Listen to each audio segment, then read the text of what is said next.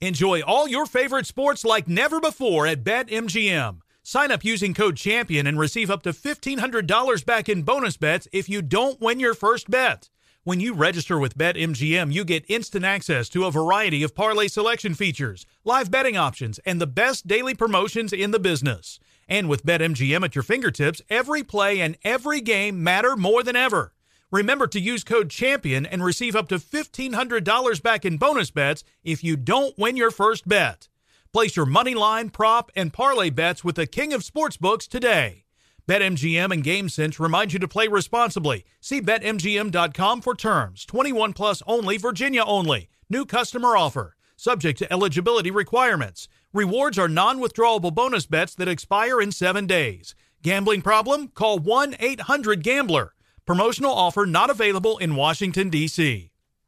This is Tracy V. Wilson from Stuff You Missed in History class. The national sales event is on at your Toyota dealer, making now the perfect time to get a great deal on a dependable new car. Like a legendary Camry built for performance and available with all wheel drive, you can count on your new Camry to get anywhere you need to go. Or check out an affordable and reliable Corolla with a trim for every lifestyle. From the hip sedan to the sporty hatchback, there's a Corolla built just for you. Check out more national sales event deals when you visit buyatoyota.com. Toyota, let's go places. You're ready for a comeback. And with Purdue Global, you can do more than take classes. You can take charge of your story, of your career, of your life. Earn a degree you can be proud of and get an education employers respect. It's time, your time, not just to go back to school, but to come back and move forward with Purdue Global, Purdue's online university for working adults. Start your comeback at purdueglobal.edu. Martha Stewart, the original influencer. When I think about anything, I think about the way that she did it first. The media mogul. Five to six years ahead, she saw what was coming. The prisoner. The rise, the fall, and the reinvention of an American icon. Once Martha paved the road, everybody else pretty much copied her. A CNN original series, The Many Lives of Martha Stewart, now streaming on Max. Hey, this is John Ridley. And this is Matt Carey, documentary editor at Deadline. And welcome to Doc Talk. John, we've got a hard hitting episode today. A lot of controversy. Well, maybe we should put the word controversy in quotes in the documentary field about the nominees for Best Documentary Feature. We're going to get into that with some amazing panelists. You get a shot, but the individuals behind every one of those images, they're complicated and they are human. This has been Doc Talk. Thank you. Great Thank conversation. you.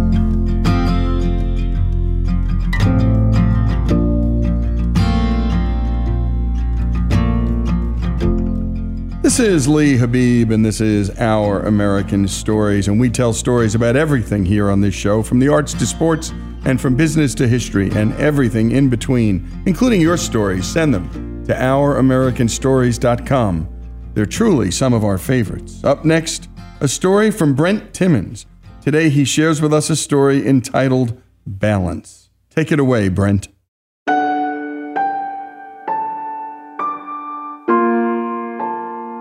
Asher had left on his motorcycle for work at his summer job. He had just graduated and needed to make a quick stop at his high school to drop off his borrowed laptop and calculus calculator. Thirty minutes later, my wife answers the phone. The information she was given was brief. Asher had had a motorcycle accident in front of the school. They thought he would be okay, but the ambulance was coming and may end up taking him to the hospital. That was about the extent of the information. Both of us quickly thought the worst, like he had collided with another vehicle when either turning into the school or coming out. The wording, thought he would be okay, registered in my mind as non life threatening injuries. Where would they take him? was the first question out of my mouth. Tina called the school right back and was told it would be Nanticoke. We wondered how we would know whether to go to the school or to head directly to the hospital. This state lasted about three minutes. I wouldn't call it hysteria. It was more like a laser focus on how we were going to get to where our son was. Then Asher called. He said he was okay, described the situation, and told us we just needed to come get him and his bike. We know our son well enough that this immediately put us at ease. I hooked up the trailer and we headed off. It was a relatively minor event. Asher was slowly turning into the drive of the school. They actually caught it on camera, and he hit a small patch of sand on the asphalt. The rear end slipped out in a heartbeat, and he ended up on the ground, under the bike. The school staff was fabulous. They rushed to his aid immediately and watched over him in the nurse's office as he gathered his wits and the shaking from the adrenaline wore off. He had some scrapes, the bike had some scrapes, but overall, he and his bike would be fine. This is one of those things. One of those things that remind us how quickly something can happen which could alter the future. It's one of those things that remind us to appreciate every moment one of those things that changes us, one of those things we are thankful for because of the lessons learned. Motorcycle riding is by nature much riskier than riding in a car or truck. If you look at the statistics, it's, well, you don't even want to know. It's a choice made with a known risk. We let our boys make that choice with that risk. I ride myself. Why would we do that? Would we rather our boys didn't engage in such an activity? It isn't that simple. A life lived without any risk is, well, it's not really living at all, is it? We take a risk when we choose a college major in the face of uncertainty. We take a risk in participating in a sport when we may possibly be embarrassed by poor performance. We take a risk in choosing a life partner. We take a risk in changing jobs. We take a risk in buying a home and committing to pay a mortgage for the next 30 years. A life without any risk is a life of not moving forward. It's not really life at all. Of course, there are ways to reduce risk, and we do those things, and with a passion. At some point, there is a balancing of the passion to live and the passion to walk in caution and wisdom. And that's really part of the secret of life. People choose different ways to go about it. Maybe you lean on your faith in God, or maybe you lean on your faith in yourself. Personally, I've been disappointed in my own strength way too many times. At the risk of making you feel like I've tricked you into a discussion about God, I'll share this. After we decide whether there is a God or not, and who that God is, comes what I'd say is one of the most prevalent debates about faith. What does God do, and what do I do? People fall all over the spectrum on this. It would take me volumes to try to communicate where I've landed personally. And honestly, who really cares what I've concluded? I'll just say this I want my boys to walk in wisdom, to not be averse to taking a risk, and to trust God in the midst of doing that. Take a risk, ride safe, and live well. Take a risk, ride safe, and live well. Wisdom in all of those words. A special thanks to Monty Montgomery on the production of that piece, and to Brent Timmons for a short but profound story with some real, real life implications as it relates to all of us and our lives. And we'd love to hear stories from you about this space. We spend a lot of time talking about risk and risk taking. Our entrepreneur stories are nothing but risk stories. A lot of people think entrepreneurs love risk. But that's not quite right. What we've learned is that they love to manage risk and that a life without risk is not worth living. And so they manage risk better than most of us and live within the space of risk and real traumatic risk uh, because it's how they're hardwired. You can't make an entrepreneur any more than you can make someone ride a motorcycle. It's risky business riding a motorcycle. I've done it for many years of my life, gave it up when I had kids. So I made a very different decision about risk than this family did about, for instance, riding a motorcycle. Send your risk stories, your failure stories, because we love both of those, and what you learn from failure to ouramericanstories.com. That's ouramericanstories.com. Brent Timmons' story, who listens to us in Connecticut on Spotify, of all places, here on Our American Stories.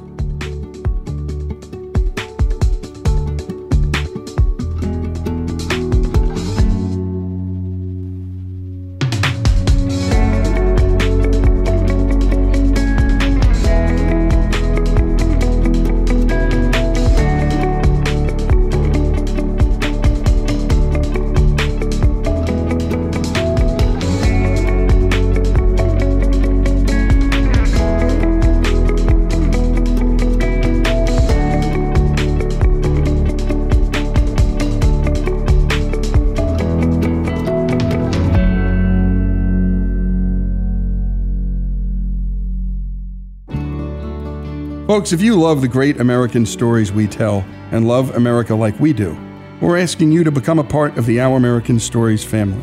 If you agree that America is a good and great country, please make a donation. A monthly gift of $17.76 is fast becoming a favorite option for supporters. Go to ouramericanstories.com now and go to the donate button and help us keep the great American stories coming. That's ouramericanstories.com.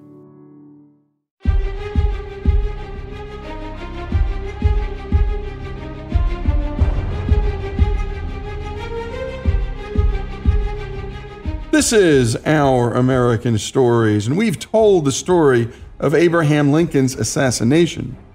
We're now going to look at the aftermath of Lincoln's assassination. Our storyteller is James Swanson, the author of Manhunt The 12 Day Chase for Lincoln's Killer. Swanson begins by sharing with us how he came to write his New York Times bestseller.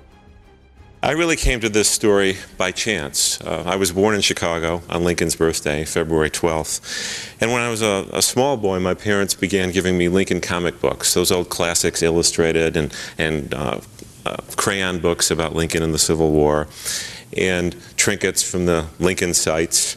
And when I got a little older, books that I could actually read. Uh, my real interest, and, and I guess I'd say my obsession with this story, began when I was 10 years old. And that's when my grandmother, Elizabeth, who was a veteran of the old Chicago tabloid newspaper scene, uh, sadly now, now long, long gone, gave me a framed engraving, which you might think is an unusual gift for a child. It, it was an engraving of John Wilkes Booth's Derringer pistol, the one he had used to kill Abraham Lincoln. And framed with that engraving was part of a clipping from the Chicago Tribune from the morning of April 15, 1865, the morning that Lincoln died. He was shot Good Friday the night before and, and lingered on until the morning. And I remember reading that vividly. And in those days, the headlines were not the broad horizontal headline across the page, but rather the left column was devoted to headlines. And then there was a series of descending headlines in that left column. So it would begin with the breaking news, the president shot. And as each edition came out later in the day, more headlines would be added. The president shot is dying, not expected to live. Secretary of Seward stabbed to death in his bed. Of course, that was wrong. It was an early false report that Seward had died, that his sons had been murdered along with him. And I got to a midpoint in the story, and someone had taken a scissors and clipped it just when I was reading the line and ran out the back door and and I, I, must have read that clipping a hundred times when I was a boy. And I remember saying to myself, I want to read the rest of this story. And that's how it began. I really wrote the book that I always wanted to read, but no one else had written, which might sound odd because there are over 15,000 books about Abraham Lincoln. Probably even more. No one has ever done the complete bibliography. And of those 15,000 or so books, at least a thousand are related somehow to his end of days. One would think, with all the Lincoln studies out there, there'd be a hundred books like this, or, or ten, but there wasn't one, so that really gave me incentive to do it. So, I'd ask this question Who was Abraham Lincoln on the morning of April 14, 1865, and who was John Wilkes Booth? It was probably the happiest day of Lincoln's life. It was certainly the happiest week. He had won the war. Lee had surrendered. Richmond fell on April 3rd. Lee surrendered on April 9th. Lincoln gave his last speech from the White House grounds the evening of April 11th. And on April 13th, Washington celebrated with the grand illumination of the city. Uh, probably the most beautiful night in the history of Washington. Fireworks, flares, uh, lamps, illuminations of all kind, bonfires. One of the papers said that the Capitol dome was so beautiful that it looked like a second moon had descended upon the earth as a sign of God's favor for the Union and for the victory. Uh, Lincoln met with his son that morning back from the war. He had been on Lee's staff. Then he met with his cabinet, and General Grant was a rare visitor for that meeting. And Lincoln told his assembled cabinet, I had that strange dream again last night. And Gideon Welles, the Secretary of the Navy, said, Well, what was that? And Lincoln said that he was the, at the head of a mysterious vessel moving towards a distant shore, and he was alone. And Lincoln said, Whenever I've had that dream, and I've had it many times during this war, something of the utmost importance has happened. I'm convinced that something of major significance is about to happen.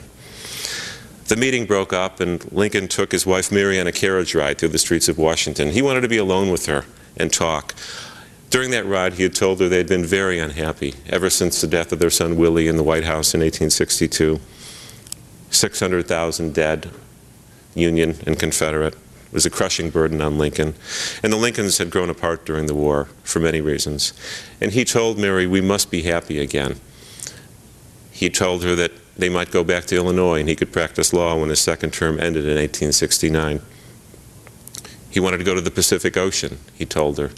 He wanted to go to California, but he reminded her again, we must be happy again.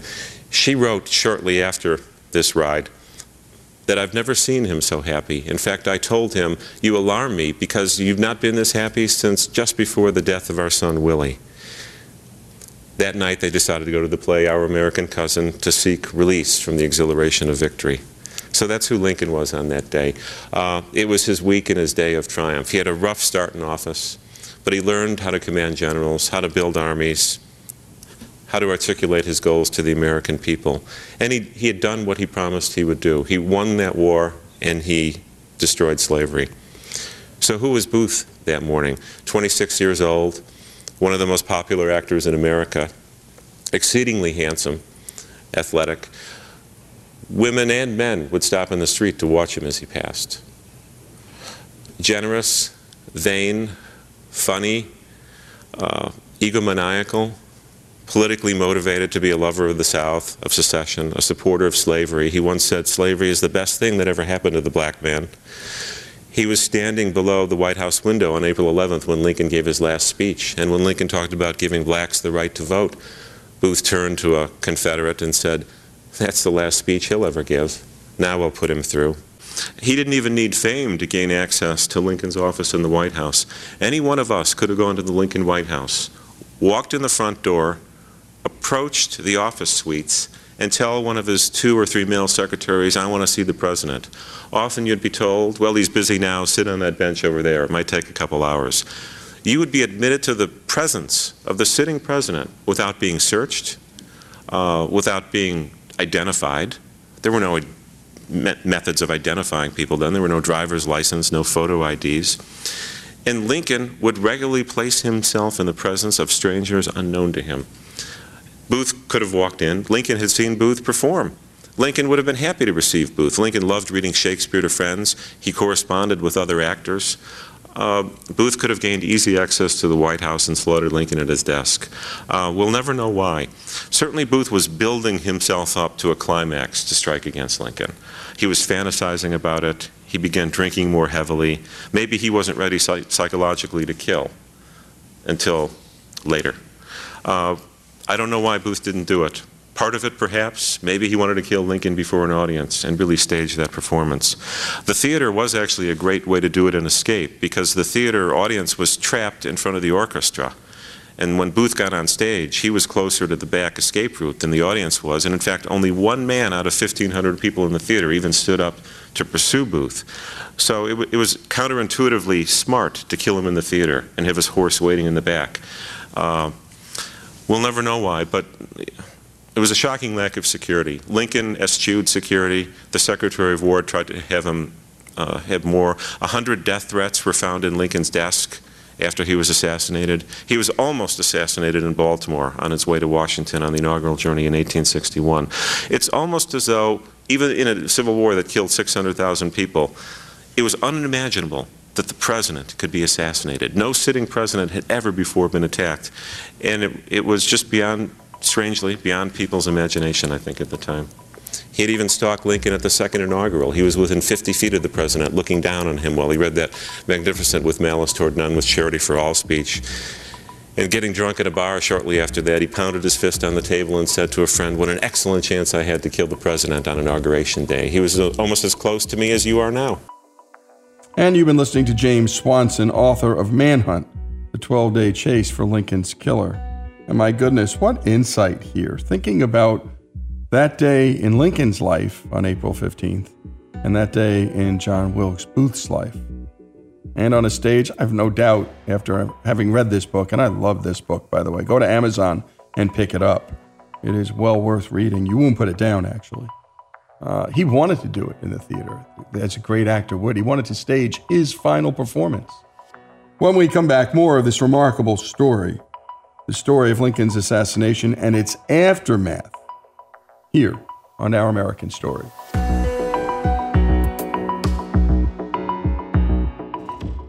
Enjoy all your favorite sports like never before at BetMGM. Sign up using code CHAMPION and receive up to $1,500 back in bonus bets if you don't win your first bet.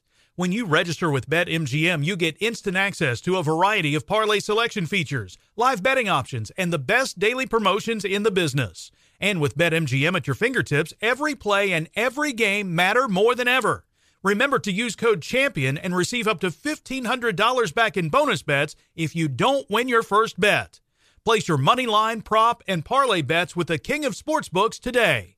BetMGM and GameSense remind you to play responsibly. See BetMGM.com for terms. 21 plus only, Virginia only. New customer offer. Subject to eligibility requirements. Rewards are non withdrawable bonus bets that expire in seven days. Gambling problem? Call 1 800 Gambler. Promotional offer not available in Washington, D.C. CNN Underscore's Guide to Sleep has tons of recommendations for products that can help you get the best night's sleep ever. All right, let's face it, most of us have had trouble falling or staying asleep at some point, and there are a lot of products and hacks claiming to be the solution to our sleepless nights. That's why the CNN Underscore team spend hundreds of hours testing products to find the ones that can make a huge difference in the quality of your slumber. Visit underscore.com now for our ultimate guide to getting better sleep. Billie Eilish and Finneas O'Connell, they're with us today on Crew Call. I'm your host, Anthony D'Alessandro. Billie's vocals, it was automatic art. You know, I had to like choose a more challenging route than just like da da da da. You know what I'm saying? Like it could have been like easier. And a lot of people have asked me like, how did you choose to have it be so soft and like so simple and what else was it gonna like that's what the song wanted thanks for listening to this episode of the crew call podcast on deadline witness the dawning of a new era in automotive luxury with a reveal unlike any other as Infiniti presents a new chapter in luxury the premiere of the all-new 2025 Infiniti QX80 Join us March 20th live from the edge at Hudson Yards in New York City, featuring an unforgettable performance by Grammy and Academy Award winning singer, songwriter, and composer, Jon Batiste. The all new Infiniti QX80 is unlike any luxury SUV you've ever seen. Smart enough to anticipate your needs, even before you do. Every line, curve, and detail was thoughtfully crafted so everything for every passenger feels just right. Don't miss it. Mark your calendars and be the first to see it March 20th at 7 p.m. Eastern, only on iHeartRadio's YouTube channel. Save the date at new-QX80.com. 2025 QX80 coming this summer. Ready to unlock a world of entertainment? Philips Roku TV has America's favorite TV streaming platform built in, so you can watch live TV, catch every game, discover must see shows and hit movies, and get all the best streaming apps in one place, like iHeart for all your favorite music, radio, and podcasts. Watch what you want when you want. Immerse yourself in entertainment with premium 4K picture and sound for every budget, with sizes for every room. Find your perfect Philips Roku TV today, online or at your local Walmart and Sam's Club.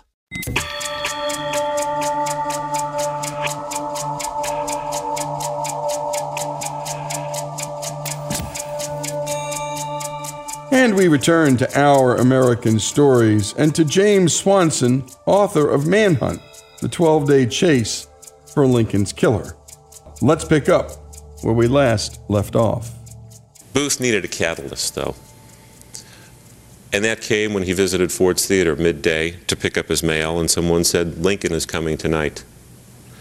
And that's the trigger that set off the imaginary clock counting down in Booth's mind. He knew he would have eight or nine hours to reassemble his conspirators. He had gathered them earlier, several months before, to kidnap Abraham Lincoln during the war and hold him hostage as a masterstroke to end the war. But that plan didn't work out. Booth wanted to do this because he hated Lincoln. Lincoln was really an American Caesar to John Wilkes Booth. He wanted to punish Lincoln the tyrant. He hoped to change history. And of course, he wanted eternal fame. He had it in his lifetime, but he wanted to be immortalized as a Southern and ultimately an American patriot. So he had just enough time to assemble his co conspirators, get his guns, his supplies, his horses, send certain messages to people whose help he needed. And just as the Lincolns were riding to Ford's Theater in their carriage with their theater guests, John Wilkes Booth called the final meeting of his conspirators at 8 p.m. at a hotel two blocks from Ford's Theater. And that's the first moment he told them, We strike tonight. I shall kill Lincoln alone. He turned to another conspirator, Lewis Powell, an ex Confederate soldier, said, You will go to the home of the Secretary of State, guided by David Herold, one of our other conspirators, and you will murder him in his bed. He's been in a terrible carriage accident. He's helpless. He can't move. Go in and kill him.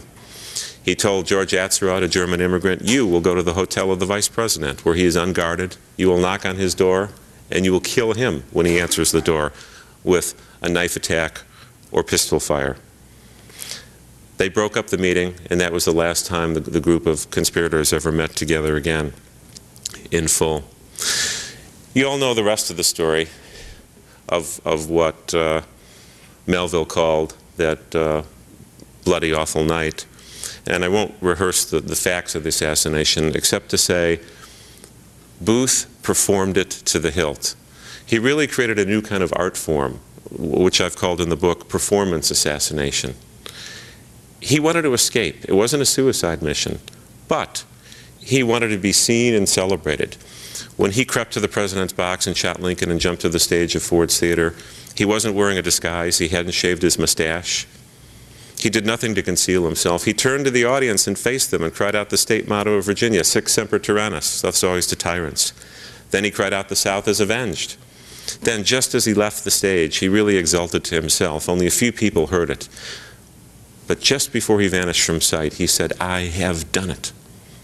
And he went out the back and got on his horse. Uh, the next 12 days is really a, a, a wonderful story of mischances, of luck, and of irony. Uh, Booth was riding ahead of the news. He made his way out of Washington, and he was able to survive because he had planned the route in advance. He knew many of the people he would visit along the way, including the notorious Dr. Samuel Mudd, who certainly should have been executed for his involvement with the Booth plotters. He encountered Confederate women secret agents and their teenage daughters, young Confederate soldiers, 19 and 20 years old, who swore they would help him, former slave owners, even some ex slaves who helped him and guide him. Uh, a wonderful man named Thomas Jones, who was a Confederate river agent who had ferried hundreds of people across the Potomac River and helped Booth and David Herold cross after hiding them in a pine thicket for uh, several days. Booth went the wrong way on the river. He lost two days of time. He injured his leg when he jumped from Ford's Theater, and he had a wasted day at Dr. Mudd's. Uh, the pursuers, and there were several thousand of them, didn't know where Booth was, and they could only travel on horseback or by steamboat. So it's really an incredible story of essentially one man on a horse or in a wagon or in a rowboat with one companion trying to outrun several thousand pursuers who had access to trains, steamboats, horses, and the telegraph. Uh, I do point out that if Booth had not been injured and had a few uh, pieces of bad luck, I think he could have escaped. He could have made it into the Deep South, where some counties had never seen a Union soldier. He could have made it into Mexico, which was his plan. And he might have even escaped to Europe. Uh, ultimately, I think he would have been caught there, like John Surratt, one of his conspirators who did flee to Canada, fled to Italy, joined the Pope's army, but was recognized two years later and brought back to America for trial. One thing that I enjoyed most about doing the book was meeting a number of incredible characters that I knew very little about at the beginning. And I'll just name a, a few of them and then tell you how I think Booth did get away with this. There's Fanny Seward, the wonderful daughter of Secretary of State Seward, who valiantly helped battle against the, the powerful assassin Lewis Powell, who stabbed her brothers, who stabbed the U.S. Army nurse, who almost stabbed her to death. And her firsthand recollections, which she recorded in her diary, are a vivid, wonderful, moving, horrifying shocking account of the Seward attack. Uh, sadly, she died shortly after uh, the assassination She would have been a wonderful writer. Another character, Laura Keene, the actress, who was on stage and ran up to the box and cradled Lincoln's head in her lap and his blood stained her dress. Uh, I have quite a different take on Laura Keene. She's, she's portrayed quite heroically in all the other books on the Lincoln assassination, but I, I reveal some interesting things about her, and I, I invite you to reconsider her actions and, and what she did and said. And one of my other favorite characters who added great insights into Booth's psychology his state of mind, his early years, is his sister Asia Booth. She wrote a secret book about her brother, which was not published until years later, but she began writing it in the 1870s. And she did something which I'm going to read a brief passage from now that leads really to my final point about how Booth got away with this.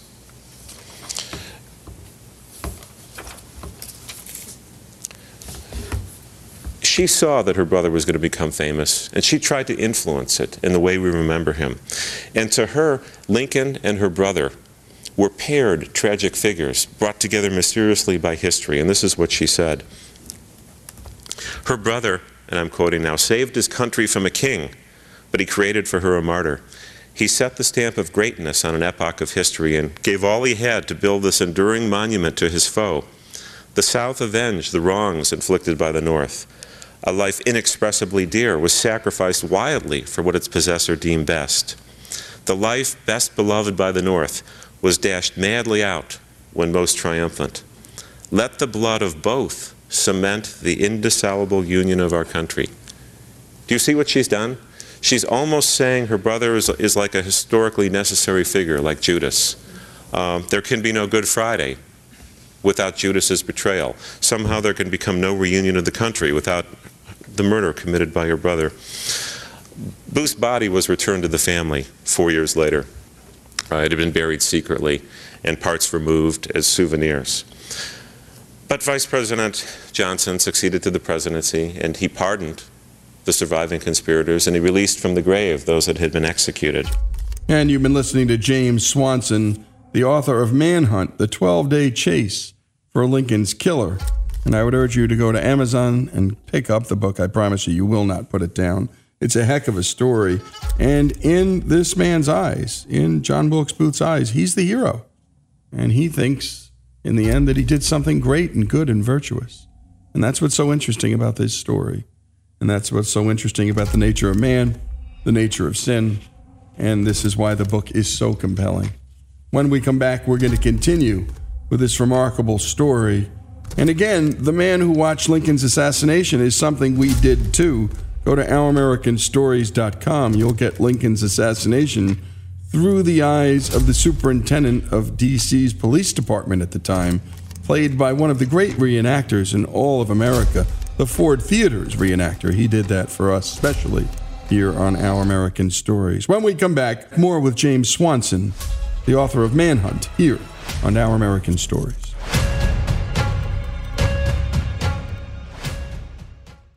Enjoy all your favorite sports like never before at BetMGM. Sign up using code CHAMPION and receive up to $1,500 back in bonus bets if you don't win your first bet. When you register with BetMGM, you get instant access to a variety of parlay selection features, live betting options, and the best daily promotions in the business. And with BetMGM at your fingertips, every play and every game matter more than ever. Remember to use code CHAMPION and receive up to $1,500 back in bonus bets if you don't win your first bet. Place your money line, prop, and parlay bets with the king of sportsbooks today.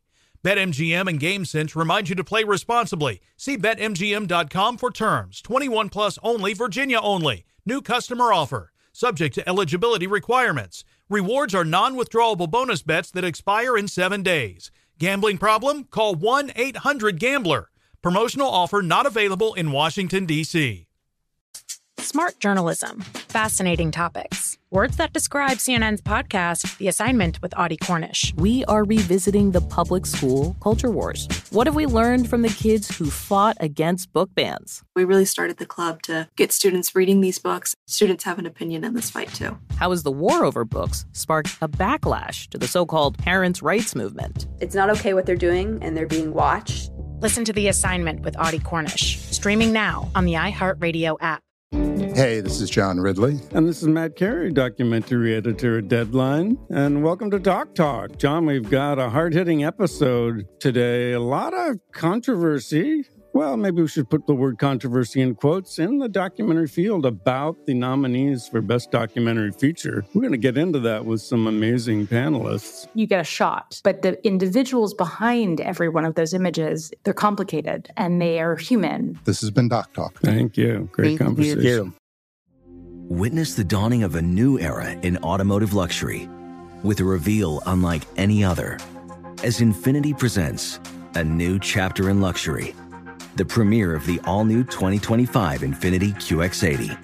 Join us March 20th live from the edge at Hudson Yards in New York City, featuring an unforgettable performance by Grammy and Academy Award winning singer, songwriter, and composer, Jon Batiste. The all new Infiniti QX80 is unlike any luxury SUV you've ever seen.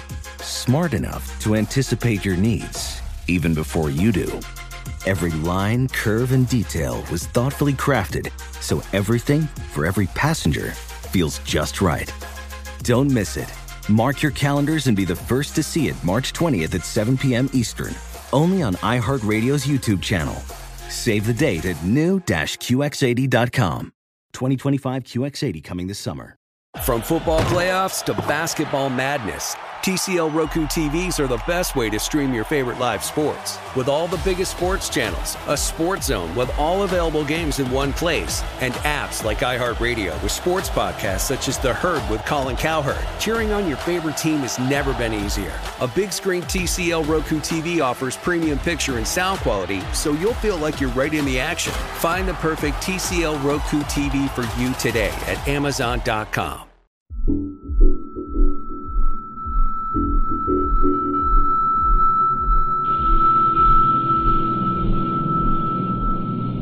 And we continue here with Our American Stories and with the author James Swanson, the book Manhunt The 12 Day Chase for Lincoln's Killer. And now we return to James Swanson and the story of John Wilkes Booth and, to date, the biggest manhunt in American history.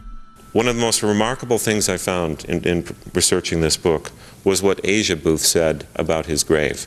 Uh, and it really made me aware of, of the memory of Booth and, and how we need to challenge it, I think. This is what she said that no, no epitaph marks his grave, and there's no stone. He's buried in the Booth family plot. And her book closes with this graveside elegy. But, granting that he died in vain, he gave his all on earth youth, beauty, manhood, a great human love, the certainty of excellence in his profession, a powerful brain, the strength of an athlete, health, and great wealth for his cause. This man was noble in life. He periled his immortal soul, and he was brave in death. Already his hidden remains are given Christian burial, and strangers have piled his grave with flowers. So runs the world away. That was one of the most shocking things I'd read in the tens of thousands of pages that I read researching this book. And in a way, she's right. And here's how I think Booth has, has gotten away with it in American memory. We don't think of John Wilkes Booth the way we think of our other assassins Lee Harvey Oswald, James Earl Ray, uh, cipher men of no accomplishment that, that we revile for what they've done. Booth has his own monument. It's called Ford's Theater in Washington, D.C. All his artifacts are in the basement museum there. His diary, as if awaiting a final entry, is open for us to see. The pistol he used to kill Lincoln, which children, uh, over a million of them, visit a year and marvel at. The photos of his girlfriends in his pockets. Near Ford's Theater, there are street banners with his photograph blown up to massive size, directing tourists to Ford's Theater. I would, would pose this question would you go to Dallas, Texas to find Lee Harvey Oswald banners near the book depository?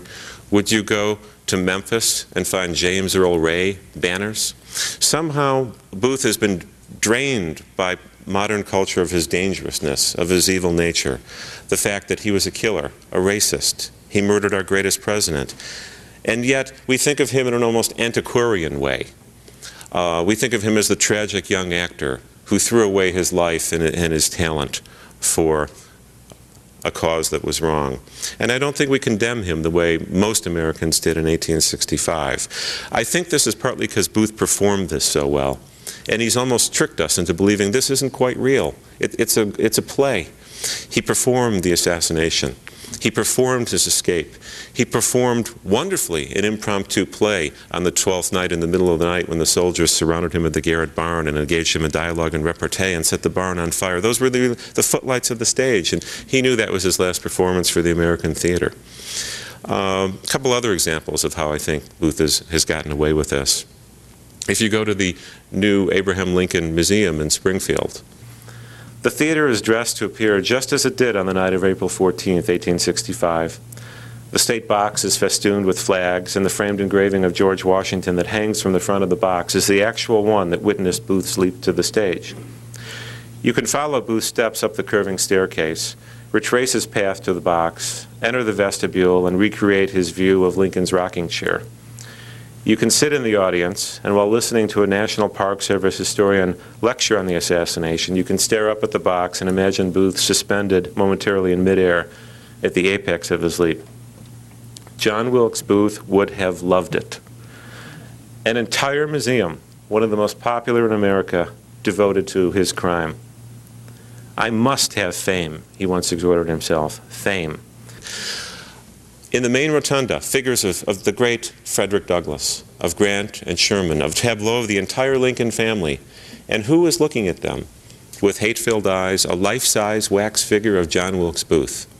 In the gift shop, I found for sale to children toy Derringer pistols. It was unbelievable.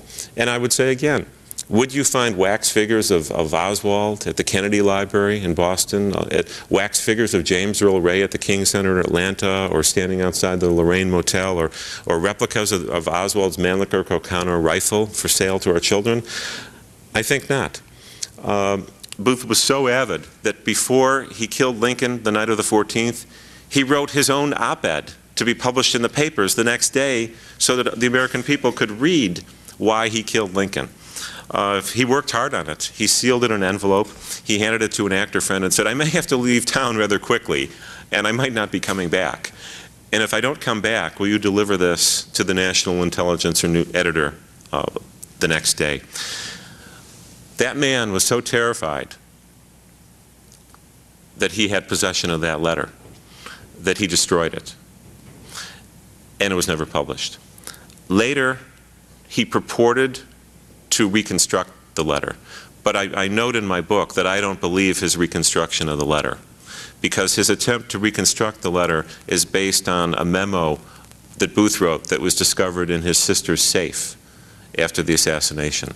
So I think this actor, John Matthews, made up the letter and didn't really remember it. He just sort of paraphrased a known Booth document. Uh, the one thing he did, the only thing he remembered about that letter, which I do believe, it, it was signed by Booth, and then he signed his co-conspirators' names. Matthew was at, eh, Matthews was adamant that the others signed it, but but we don't know what the content was. But based on other Booth documents, we can guess. He was crushed, and he records this in his memo book during the escape. He was crushed that that op-ed was not published. Then, when he was hiding in that pine thicket for five days and four nights, being cared for by Thomas Jones, the Confederate agent who brought him food, Booth also implored him, Bring me the newspapers. We're not certain what all the issues were, but based on the distribution of Confederate uh, mail, we know that the Confederates had access to certain northern papers pretty quickly. And if Booth had read any of them, he would have read how he had been damned for this loathsome act and he was crushed to read his reviews. It, it really took the wind out of his sails while he was hiding in this pine thicket. He couldn't move. At one point, Union cavalry came within 200 yards of his hiding place. And he just had to sit there and wait and read what the North thought of him. It, it was his lowest point uh, in the escape when he saw that his own article had not been published and when he, when he read the newspaper editorials condemning him. With respect to what would have happened if Lincoln survived, it, it's the great unanswered question of the Lincoln assassination. Who knows? Maybe Lincoln's death made it easier for the Republicans to pass the 13th, 14th, and 15th Amendments. I don't know. Maybe radical Republicans would have found Lincoln too lenient. After all, he just wanted them to go home to their farms. Lincoln didn't want to put any of the Confederate leadership on trial, not even Jefferson Davis himself. He didn't want to try any of the generals for treason.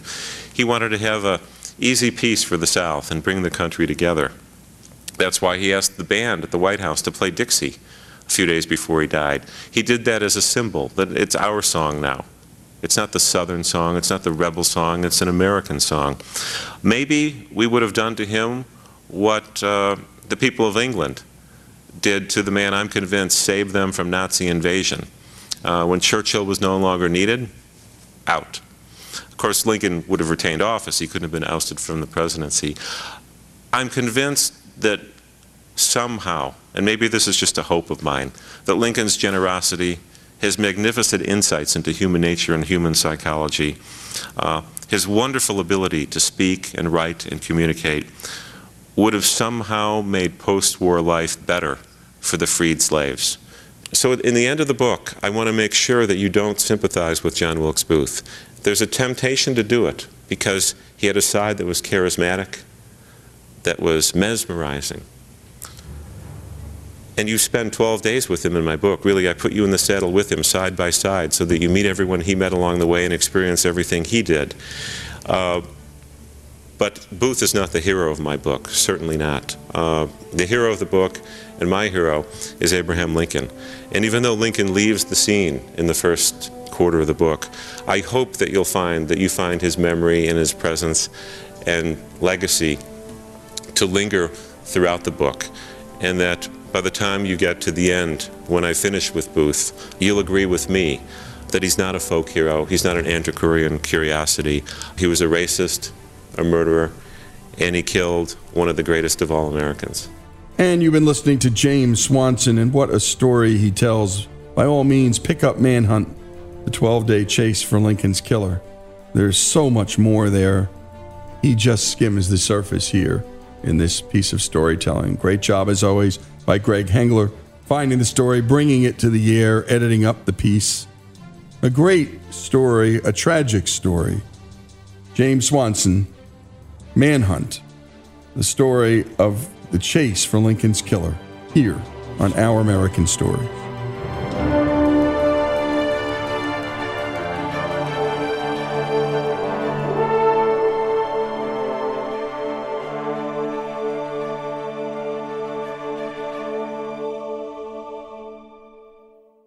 Does money stress you out? Let Facet flip your financial chaos into clarity. Finding Facet immediately put us at ease. Facet's innovative approach to financial planning ensures your money works as hard as you do, enabling members to experience the joys of having your finances in order. And that makes us Facet for life now, I guess.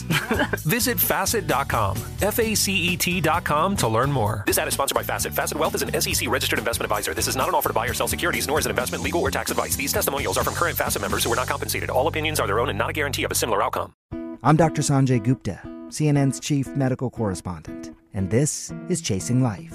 Three out of four U.S. adults are considered overweight or have obesity, 75% of Americans. Dr. Fatima Cody Stanford. Our weight is one factor that plays a role in our health, but by itself, it doesn't give us the full story of who we are. We have to look at our full person. Listen to Chasing Life, streaming now on the iHeartRadio app.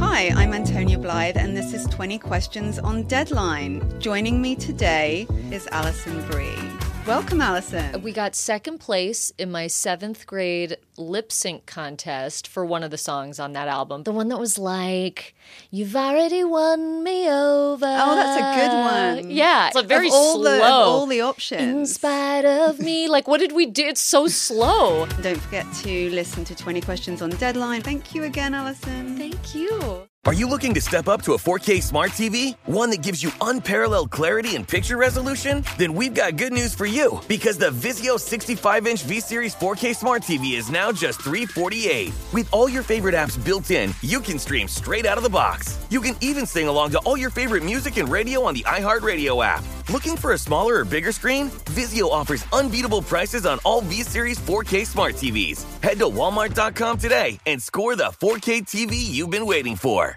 Ready to unlock a world of entertainment? Philips Roku TV has America's favorite TV streaming platform built in, so you can watch live TV, catch every game, discover must see shows and hit movies, and get all the best streaming apps in one place, like iHeart for all your favorite music, radio, and podcasts. Watch what you want when you want. Immerse yourself in entertainment with premium 4K picture and sound for every budget, with sizes for every room. Find your perfect Philips Roku TV today, online or at your local Walmart and Sam's Club.